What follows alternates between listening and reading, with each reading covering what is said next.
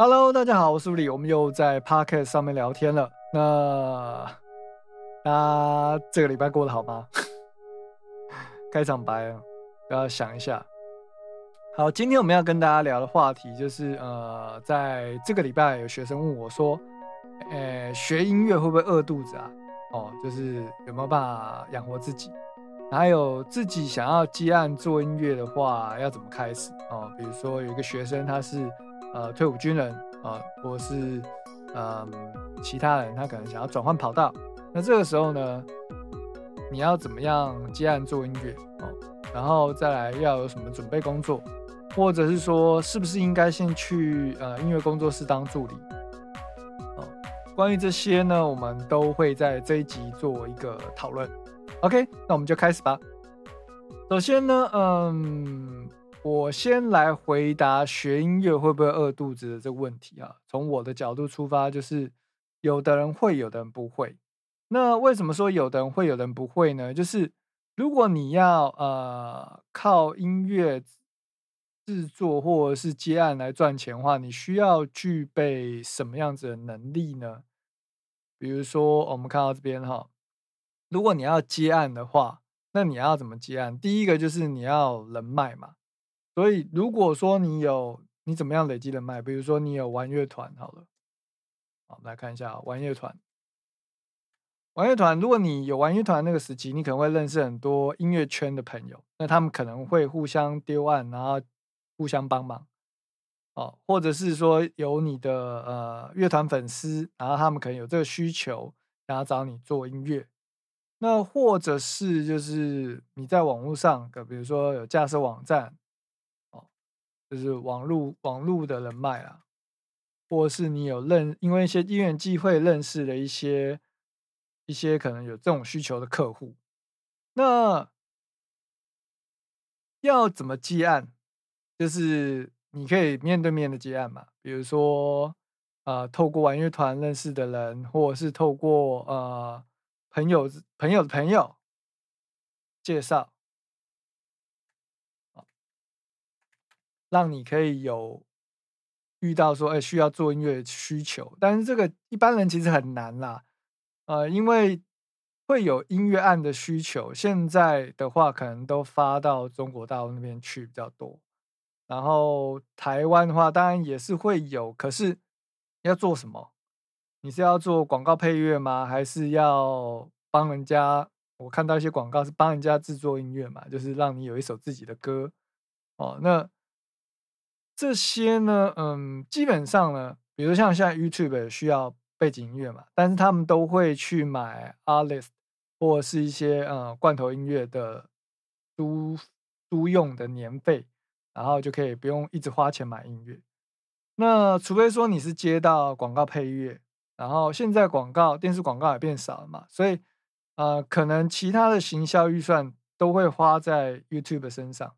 那 YouTube 的音乐呢，有的他可能会用罐头音乐，有的他可能就是没有注意的话，可能会不小心用到别人呃没有授权的音乐，这也是呃额外衍生的问题啦。所以你要接案，你要接什么案啊？首先你要明白你要接什么案啊。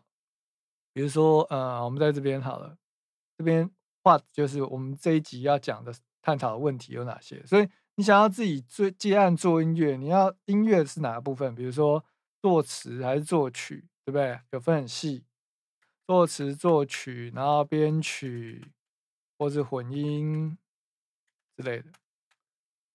然后我觉得作词跟作曲会稍微简单一点，编曲跟混音难度会比较高一点，因为你要拥有的知识会比较知识量比较大。作词的话，你可能就要多看多看一些作品啊，比如说，嗯，多多看多看一些书啊，啊，电影啊，影集啊。是情绪的情绪跟故事的累积，然后多跟朋友喝酒聊天啊，听到一些特别故事啊，然后增加一些你，比如说多练习韵脚啊，对，韵脚，然后还有了解呃唱口型，口型跟你的歌词，哦，会不会影响到你的旋律？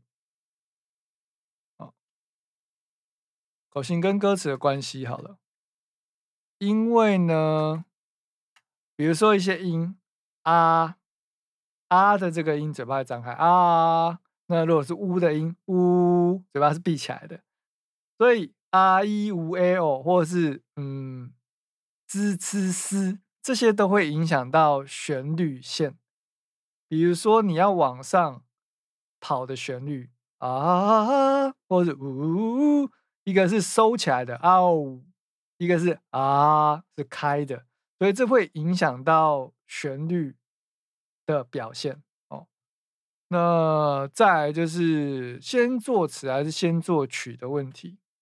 所以这些都是呃你要做的功课啊。然后作词的部分，我有一份讲义，只是说这样子又太延伸话题的宽度了，所以我们就先到先点到为止。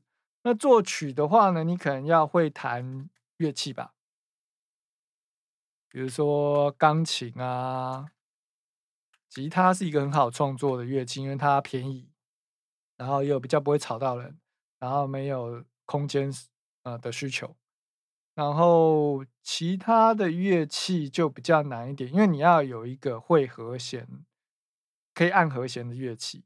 那也许你可以结合 D A W，D A W。如果你不会弹乐器的话，啊，D A W 跟 MIDI 键盘嘛，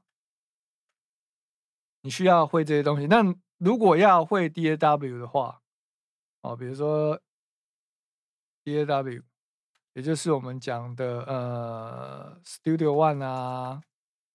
然后 Logic 啊，然后 Ableton 啊之类的东西，然后 MIDI MIDI 的操作啊，Edit 啊之类的，哦，所以呃，刚刚这边是 MIDI 键盘的，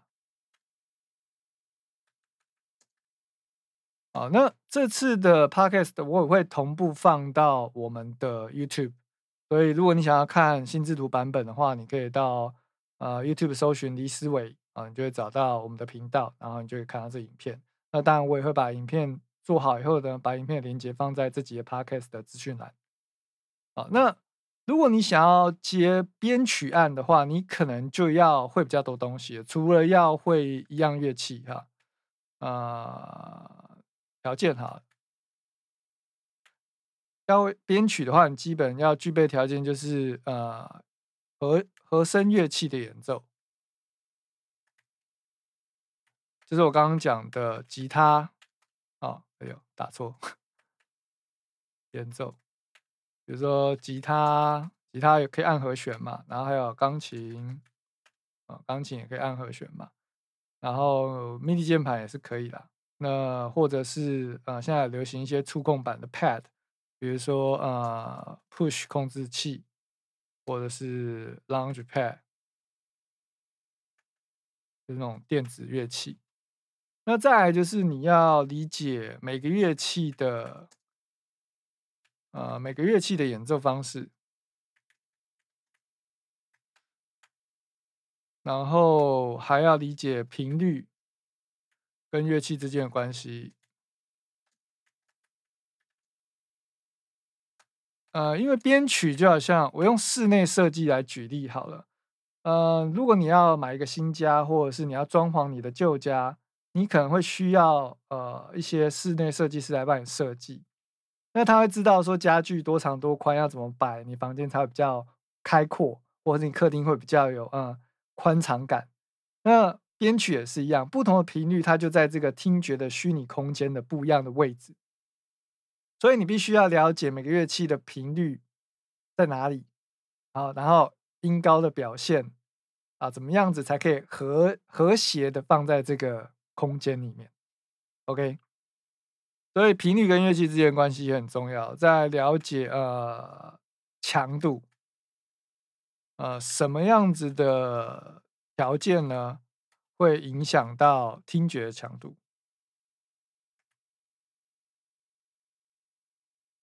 好简单讲一下，比如说音量啊啊音色啊音高音高，啊，也许以后有机会我们再讲为什么。然后还有什么频率，然后还有什么啊时值，时值，时值没有学乐理的人可能比较少听到这个词哦。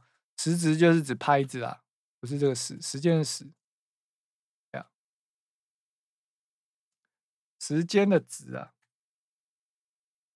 啊，嗯，呃，拍子啊，我会尽量把字放大一点，这样大家看比较清楚。哦，所以编曲的话，大概就是先不讲接案，就是你要会编曲，你要会这些东西，然后还有软体的使用嘛，第二道软体的使用。好，那混音需要具备什么样子的能力呢？混音你可能不一定要会乐器，但是呢，会乐器可以更好。所以在这边的条件呢，基本上会跟上面有点重叠。刚刚在编曲这边条件还有一个，嗯，其实差不多哦，就是乐器的演奏。除乐器演奏以外，混音就是大概要了解。每个乐器的演奏方式、频率跟乐器之间的关系，什么样的条件会影响到听觉的强度？哦，然后还有 DAW 的使用哦，这边是基本上是一样的。哦，所以这两个条件是一样的，编曲要会编曲跟要会混音的条件是一样的。然后混音的话，你可能要经常训练你的耳朵。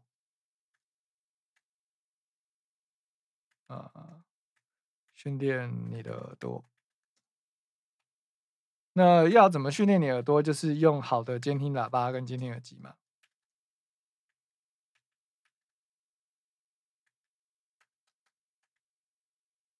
啊，那好的监听喇叭跟监听耳机呢？以后我有遇到啊新的商品可以开箱啊，或者我有兴趣，我会跟大家分享。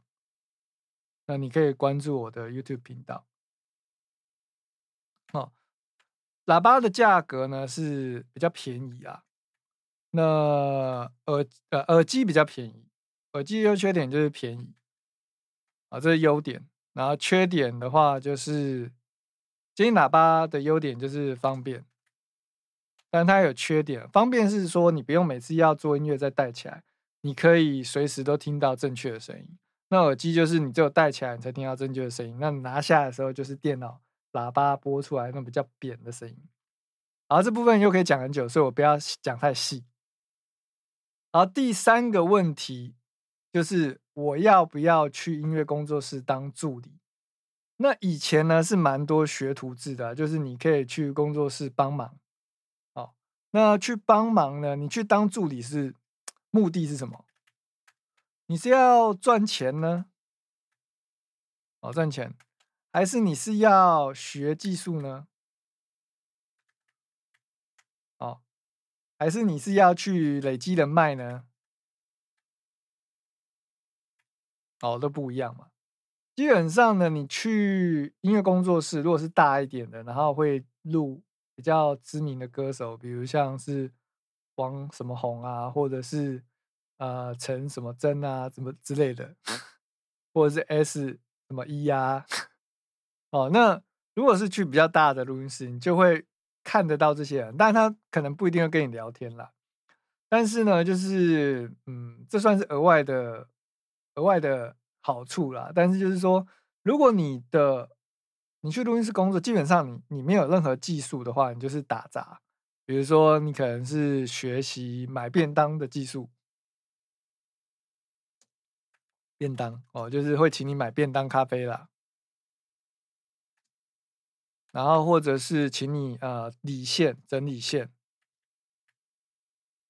整理线材，就是收导线啊、架麦克风哦。所以这边基本的这些技术你会学到，但是呢，嗯，会不会教你混音跟编曲？应该是不太会哦。编曲，因为老师通常都很忙，他就自己整理自己的呃。专案，那你要学的话，你就是要在旁边偷学，然后就看他怎么弄。但是你可能看不懂，啊，他在工作的时候你也不能问他，因为你会一直打断他。那他要跟你解释，也很难跟你解释，因为他跟你解释要花时间。那你有没有拿薪水呢？你有拿薪水的话，他就是请你来工作的，所以要教你的话，除非你跟他关系很好，或者是你很懂得怎么样子去问问题，不会让人家不舒服，然后又不会占用太多时间，然后学会怎么做笔记。所以，如果要学技术的话，你可能要免费去帮忙，然后他可能会教你一些东西。但是，这个真的很挑工作室，跟很挑呃老师啊，真的。因为有的人他很会做，但是不一定会教。那你要学呢，不是只有听人家讲说他怎么做而已啊，你还是要自己去练习。那你练习完的东西要请老师再帮你看，就或比比你能力好的慢看，你才可以知道你做错了什么，然后做对了什么，那方向要怎么调整。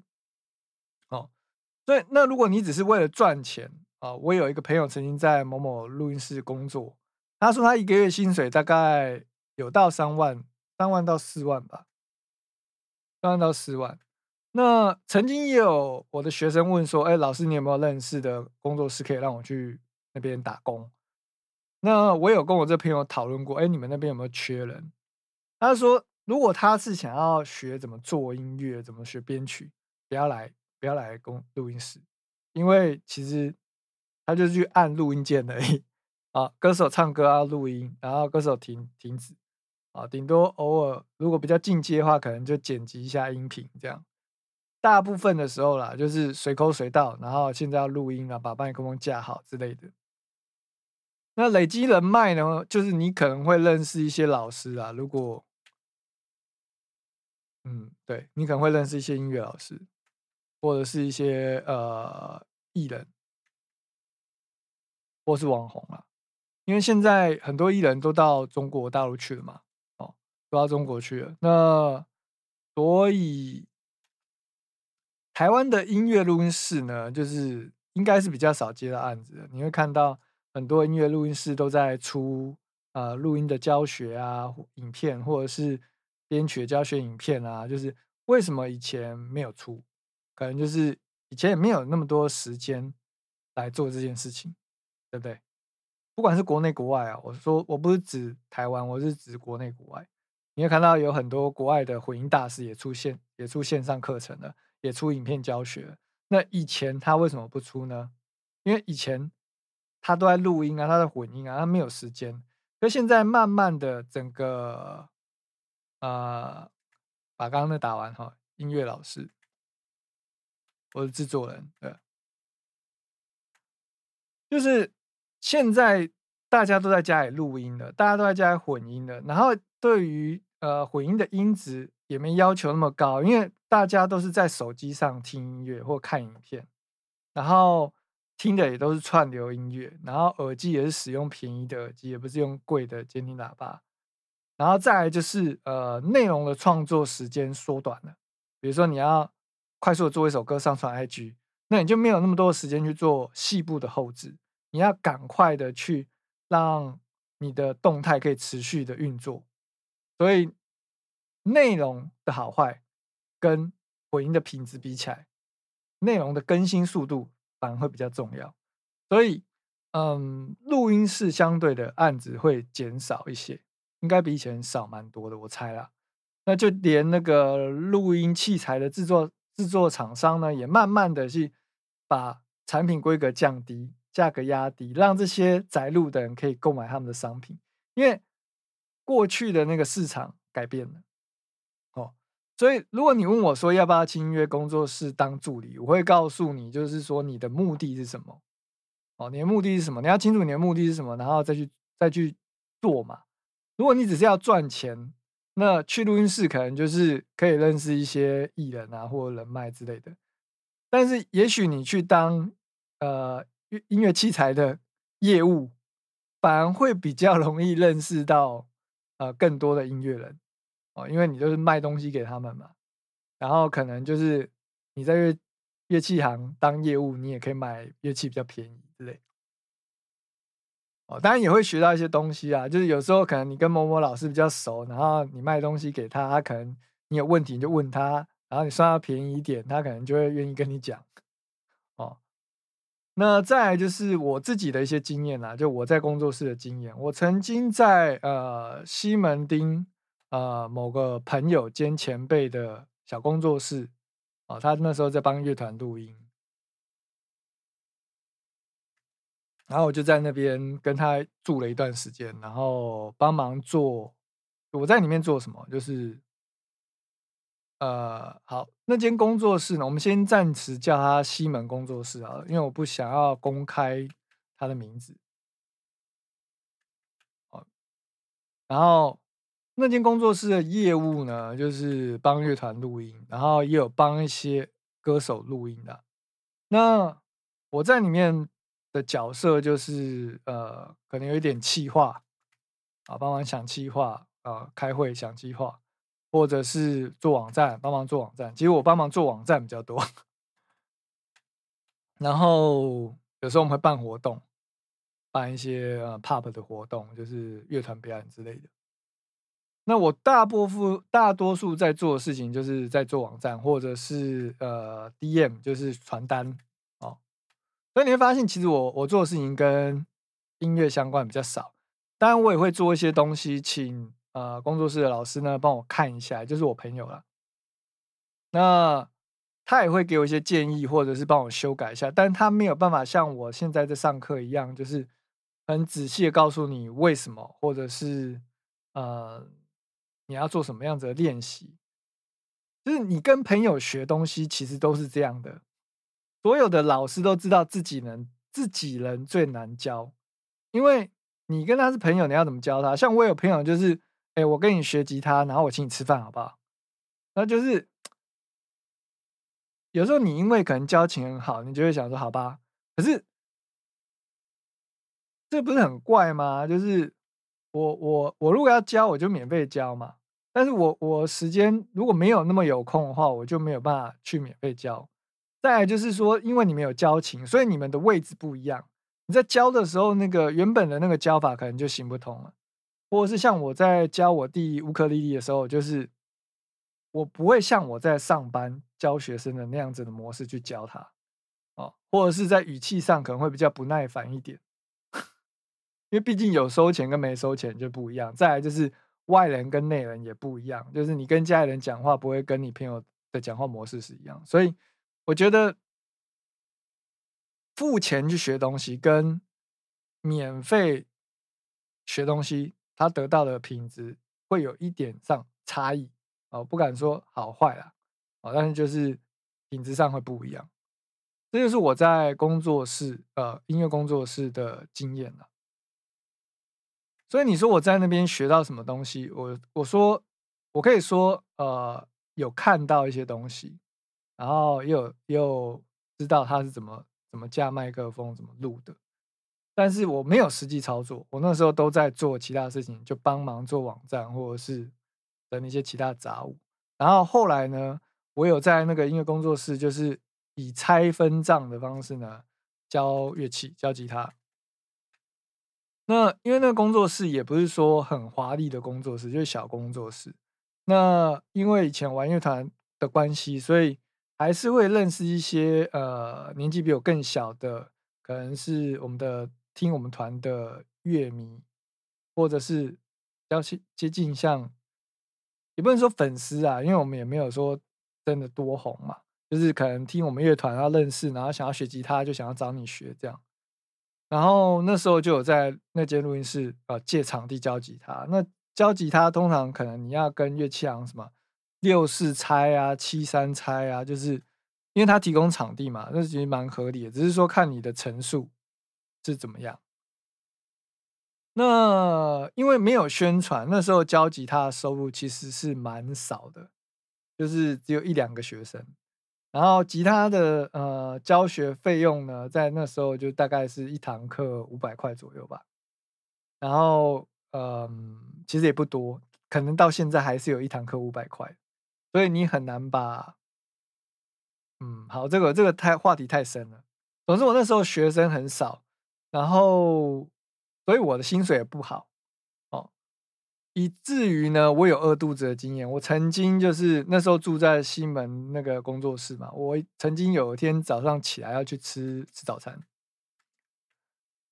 呃，吃早餐的时候呢，我发现我口袋里面只剩五块钱，然后没有存款。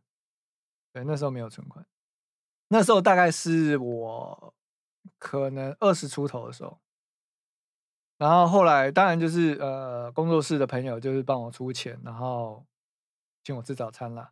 然后那时候呃有一些坏习惯，比如抽烟的坏习惯，连烟都买不起啊，所以曾经也有因为就是哎一直跟朋友拿烟抽，然后被念，然后吵架的经验哦。那抽烟不好，不要抽烟哈。我现在就没有抽烟了。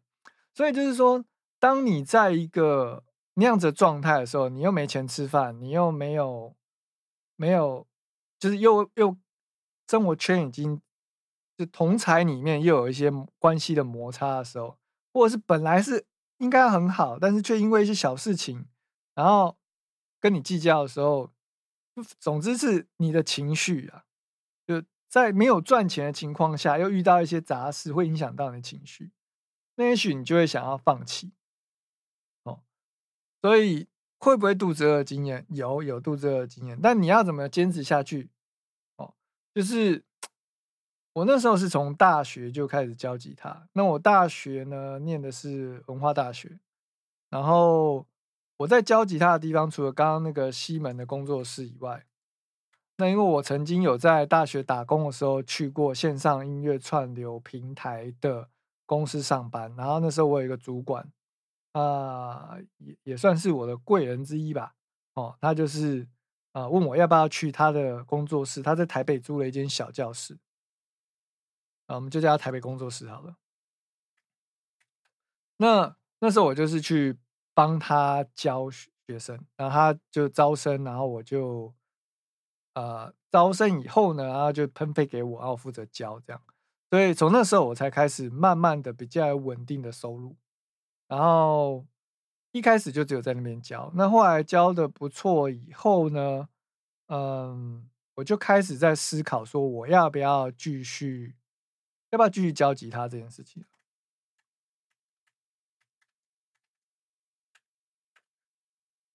那为什么我会这样想呢？是因为我吉他其实也不是很厉害哦，就不是比我厉害的吉他老师太多了哦。再来就是。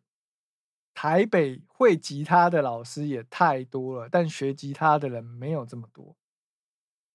在十一住行娱乐里面来讲，音乐算是排在娱乐的部分嘛，它不是必需品，它是一个嗯，算是比较奢侈，或者是你有余裕你才会去做的事情哦。所以呢，呃，其实你要有不错的薪水比较难。你想想看，如果在当时一个学生两百块，呃，一个学生一小时五百块，好了，那一堂一个一个月四堂课就两千块一个月。哦，那你要教几个学生才有两万块？要十个学生。但是呢，这两千块里面呢，可能不是全部都你拿，因为还要拆分嘛。所以你可能要到十五二十个学生，你才可以养活自己。然后你这些钱呢，可能还要再去付呃吃饭的便当钱呐，还有你如果是北漂，你还要付房租哦。所以我就在思考说，要不要继续教吉他？因为没有竞争力嘛，我自己没有竞争力，我知道我没有办法，就是靠教吉他，就是突飞猛进，然后就变成第一线的。可以去跟这么多的吉他老师竞争，所以我就换一个角度思考说，那我来学怎么做音乐好了。所以我就开始研究那个 DTM，DTM 在日本就是 Desktop Music，也就是在电脑里面做音乐。那在电脑里面做音乐的话，你需要了解一些资讯，比如说 DAW，哦，或者是呃 MIDI，哦，怎么操作的，然后怎么样录音，recording 这样。那这些呢？当初我是怎么学习的呢？学习方式就是哎啊方式。哎呦，我的学习方式呢？哎，是这样吗？啊，应该是这样。学习方式有看杂志，就是那时候我有买很多杂志啊，比如说 DTM Magazine，现在都停刊停刊了，因为没有市场。Magazine，或者是 Sound Recording，啊，Record，这个好像还有线上版的，哦，然后。好像有别的，但是我不太记得。然后再来就是买书，买原文书，买日文的原文书。因为那时候台湾当地的资讯很少，中文资讯很少，然后也很少呃能翻译，或你只能看，你只能看中国的简体简体网站。比较大的就是好像是叫 MIDI Fun 吧。哦，曾经有看过里面的一些网网网站的文章，但是我那时候看不太懂他们写的东西。我看日本的，我比较好吸收，所以我有曾经把他网站上所有的杂志下载下来，但是没有看。就是免费的东西，有时候你会不太珍惜；那付费的东西，你就买了，因为想要去看它。再来就是呃，一样是教或一样是学。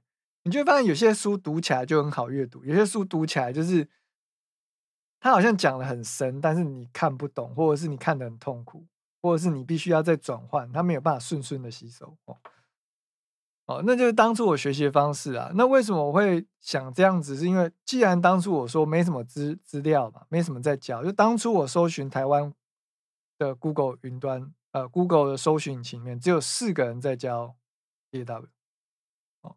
就是你的竞争者可能比较少。哎，打错，竞争，对不起啊，我常常支持竞争者比较少，支持师分不清楚。竞争者只有四个，呃，应该说三个，三个人。那我只要当第四个就好了，就是应该还可以混口饭吃这样。我那时候的想法是这样，但是现在因为。整个整个市场跟整个科技的时代改变，很多人都在家里想要做音乐，然后大家可能也是因为案子比较少，所以大家都在出课程。就好像你会看到很多呃创业老师教你创业，然后音音乐老师教你吉他，就他除非一个一个真的很厉害的乐手，他就不需要教课了哦。一个真的很厉害的老师，他可能常常接案，他也没有时间教学生，所以可能就是拍影片式的方式来教你。哦，所以我也不是说自己多厉害，因为我算是比较，我是偏向工作型的，呃，接案型的音乐人，我是比较偏向教学型的音乐人。哦，那定位不一样，你的具备的条件跟你的嗯整个心态会不一样，这个在之后再讨论。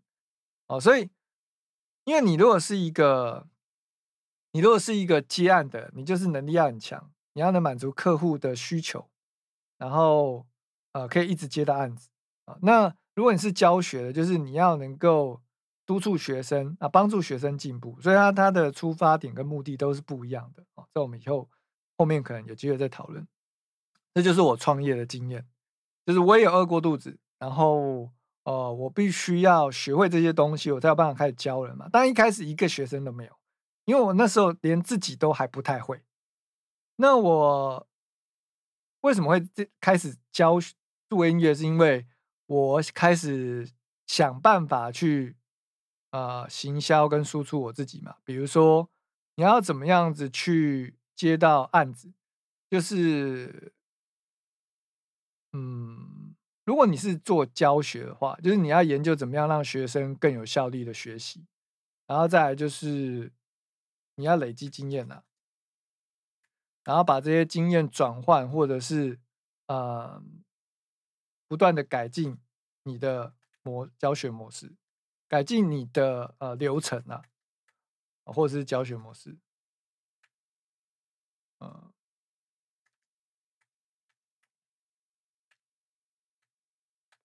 这是教学的部分。那如果是创业的话，你可能还要存到第一桶金。我那时候创业的时候，大概准备了三十万吧，台币三十万。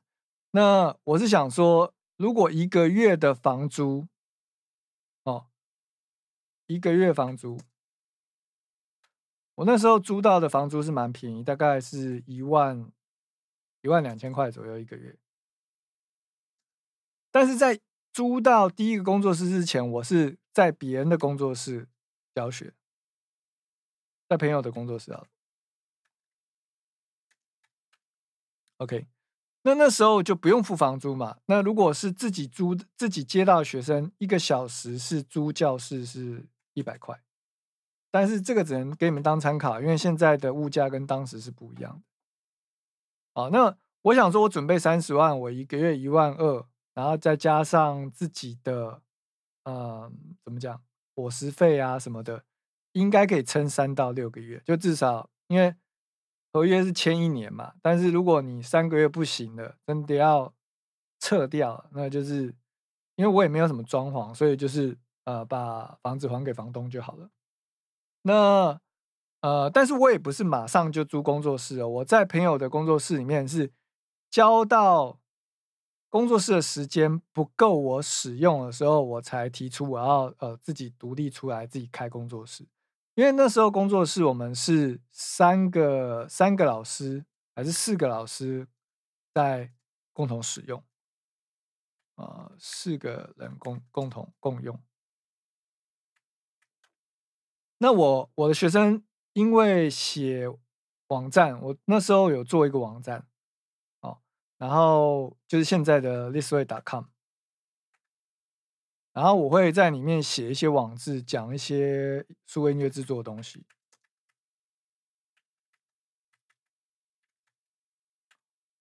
然后一开始呢，就是我只是写好玩的，也不能说写好玩，就是我在累积我自己的知识，然后同时有点像是记录，然后就写在网志上跟大家分享。所以一开始当然就是没有人看，大概只有四个人在看。那后来呢？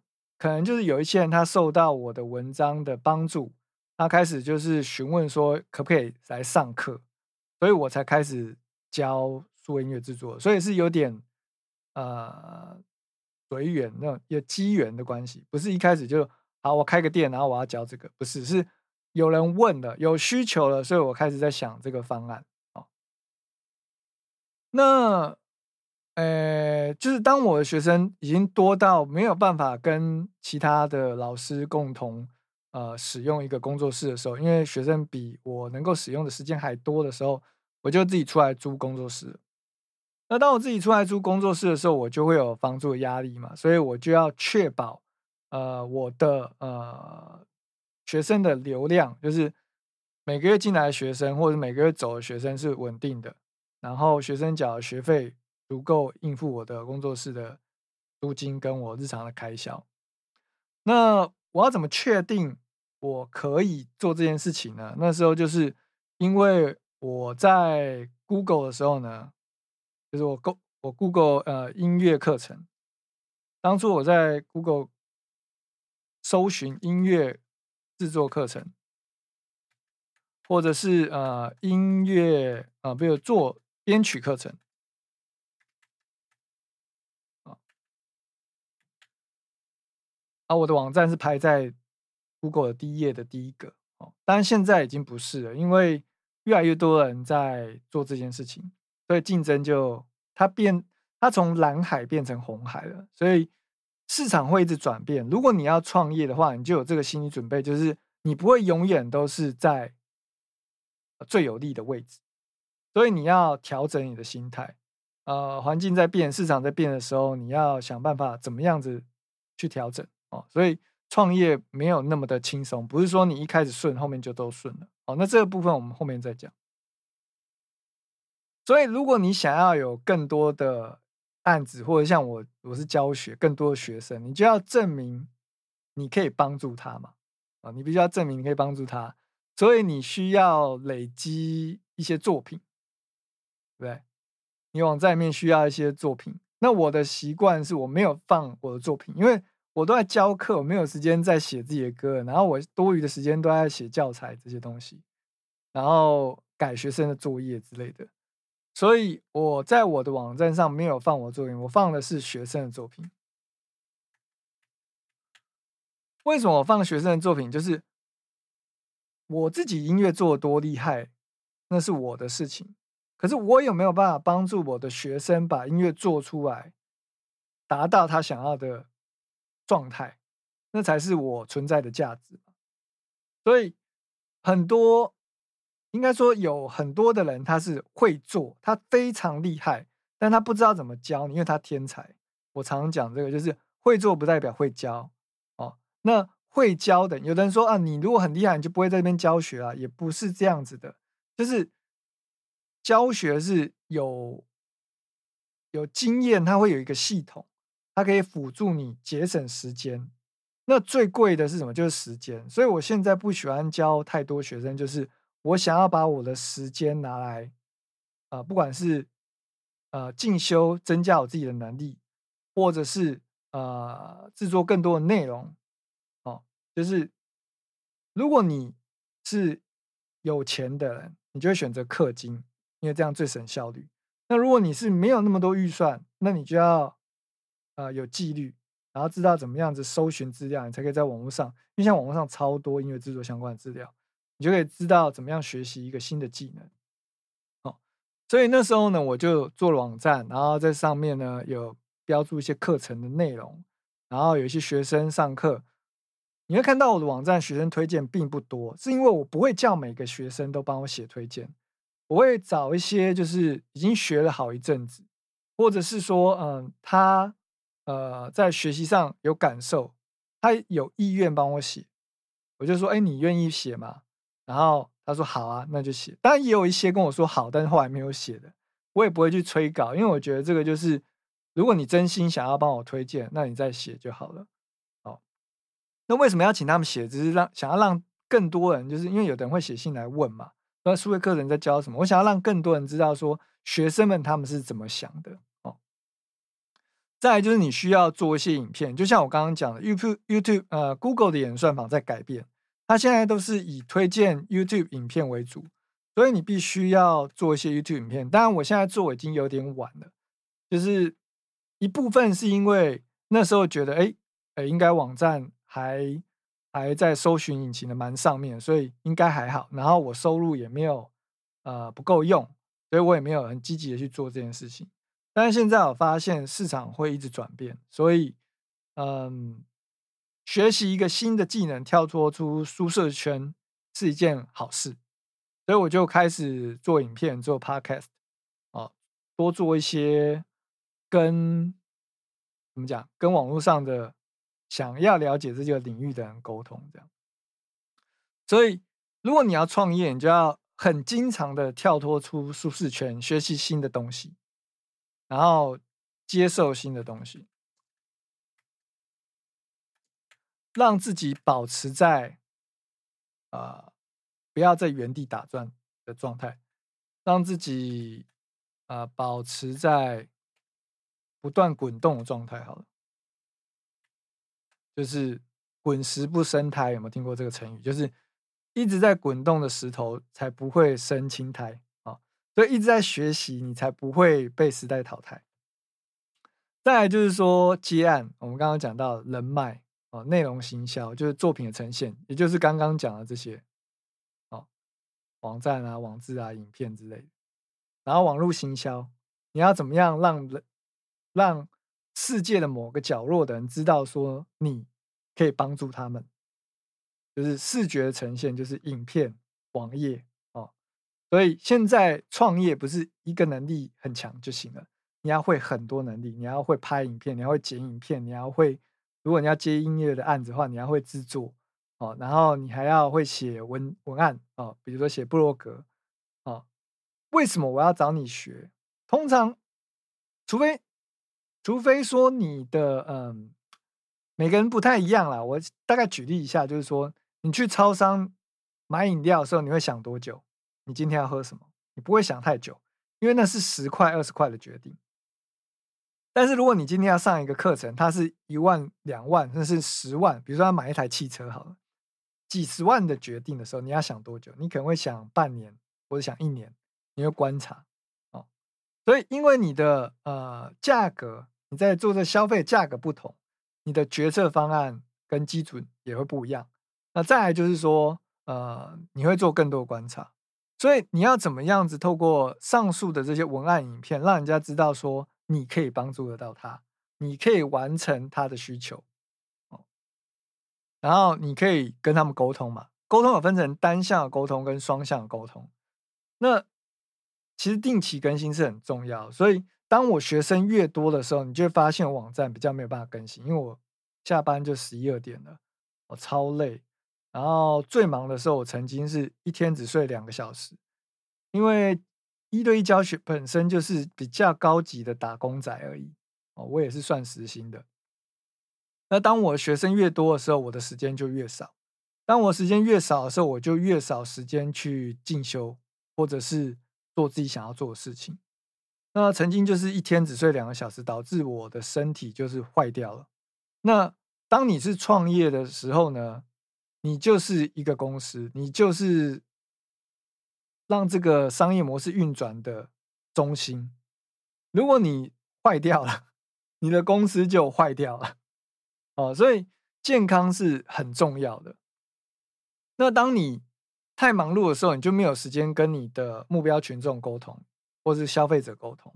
所以你必须要不断的去做单向跟双向沟通，比如说像 Podcast 啊。啊，blog 啊，或者是呃，IG 的贴文啊，或者是你需要 email 啊，啊，Light 啊，Skype、FB、IG 这些东西。所以今天我们回答一个问题，就是做音乐会不会饿死？跟学画画、学艺术会不会饿死？学设计会不会饿死？这是一个没有标准答案的问题，因为你该想的不是会不会饿死。你该想的是，我要怎么样靠音乐赚钱？你一开始的问题就问错了。OK，你要问我要怎么样达到目标？就好像你不能问说这个女生会不会喜欢我，而是你要问说我怎么样可以追到这个女生？OK。好，今天的内容希望有帮助到你，解决到你对于呃做音乐会不会饿死的这个疑惑。那如果你对我们的内容有兴趣，或者是觉得想要看更多音乐制作相关的内容的话，欢迎订阅我们的 YouTube 啊，离思维，离是玻璃的离啊，琉璃的璃，一个玉字旁啊，在一个离。好，那就是思维是思维升级的思维，离思维哈。你在 Google 搜寻也可以找到我的网站，或者是呃其他相关的 IG 啊、Facebook 啊之类的。那如果你想要听我们的 Podcast，你可以搜寻狐狸先生的脑内鸡汤。那我每个礼拜呢，我尽量在每个礼拜天或礼拜三之间做更新。那你可以去看看我的脸书或 IG，应该都会 po 最新的更新消息，或者是你可以订阅我的 Podcast 的 channel。你可以在 Google 搜寻“胡先生脑内鸡汤”，不管是用 Apple 或者是用 Android 的手机，你都可以收听我的节目。好，那用 YouTube 看的话呢，就是会有新制图的版本。好的，那我们今天的 Podcast 呢，八十七集的节目就到这边告一个段落，我们下集见，我是吴力，拜。